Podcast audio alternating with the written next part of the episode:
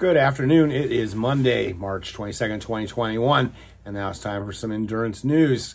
Um, the 2021 Indoor World's Athletes of the Year, according to Track and Field News, have just been posted, and the women, world women, is Gede Tsegay from Ethiopia. I know I'm butchering her name, but I butcher all kinds of names. Um, her campaign was brief in the indoors, but brilliant. She debuted on February 9th with a world record of 353 in the 1500. It was the only world record for the women. Just five days later, she ran the year's fastest 800, 157.52, to move to number nine on the all-time list.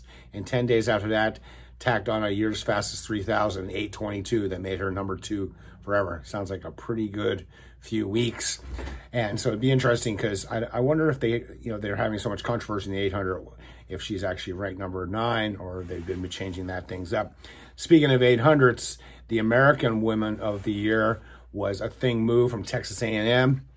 I watched her a week or so ago at the NCAA uh, Indoor Championships, and interestingly, she was not running the 800, even though she won the uh, American Woman uh, track title for the 800. She ran the 400 there. She's a big favorite, but you're on a crazy 200 meter track, and they only have like four people per heat. And so if you don't get a good lane, kind of in the outdoor force, kind of that way, but the bankment and then they do one lap and then they cut in on the second lap. And if you don't make a good move, you, you do have a harder time winning. So she unfortunately came in second at the NCAA National Championships, but then in the 4x4, she helped Texas A&M win the title there. And I guess she threw down like the fastest ever 400 split indoors. So she, uh, you know, didn't even win a major title. Athing Mu was all over indoor stats. She was a world leader in the 600, 125, U.S. leader in the 400, 50.52, and the 800, 158.40. The 600 was a PR, but she moved to number four on all-time U.S. 400 list and number two in America in the 800. And to top it off, or there they go, her 49.54 relay leg at NCAA was the fastest in world history. Pretty, pretty impressive. Like I said, you know, the 400 Open is such a wild race because they stay in lanes for one lap and then they jump out of lanes. Kind of interesting to see if they did something like that in a the uh, outdoor track would be kind of almost like rollerball.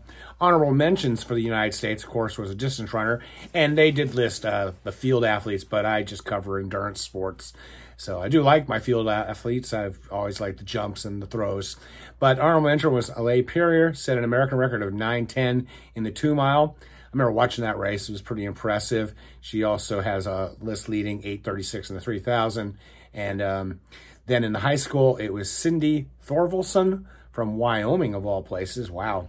She turned out a yearly leaders in the mile, 443, 3000, 909, and two mile, 947. Pretty impressive times, especially being out there in Wyoming, where she definitely probably doesn't have a whole lot of competition. So those are the uh, women's indoor athletes of the year.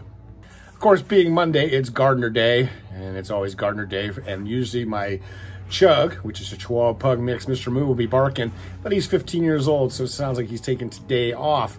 But you can hear it. I'm just going to keep on going because that's the way this is. Um, in fact, I'm going to be going out. It's 5 o'clock now. I'm heading out on a hike about 6 o'clock. Um, Brad Stulberg says, Routines 101 serves as a bedrock of predictability, create a sense of order amongst disorder, automate action, allow you to show up and get going without thinking about it, what to do, help all kinds of people, no magic one, change over time, be able to let it go if needed. And that's what, uh, if you listen to our video podcast today, that's what me and the Jester were talking about. It's all about routine. He's now getting up early in the morning and putting in his miles. I get out and do them in the morning all the time. And then, of course, I also do it in the afternoon. Got my wife a couple years ago to just start putting in her miles every morning. And it's not motivation. Routine trumps motivation. So just get it out.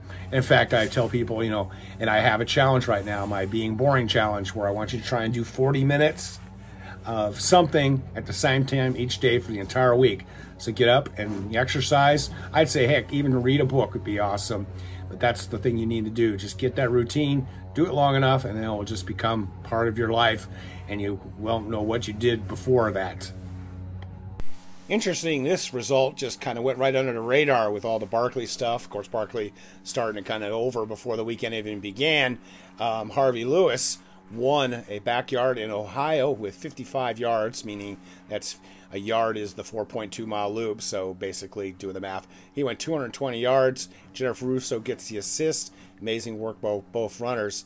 And what was interesting was that Jennifer Russo was 55 years old and pushed him to the max there. So congratulations to both of them. It's very fun to watch those things. I saw a post that uh, at at uh, Saturday and Sunday, the weather was quite nice. So it always goes to show you, you never know what's going to happen in the world of endurance sports. And like, man, Josh, we're talking about, that's why you do them. You know, failure is an option, and oftentimes failure is when you learn the most. So, as always, stay healthy, be boring, not epic, and please subscribe.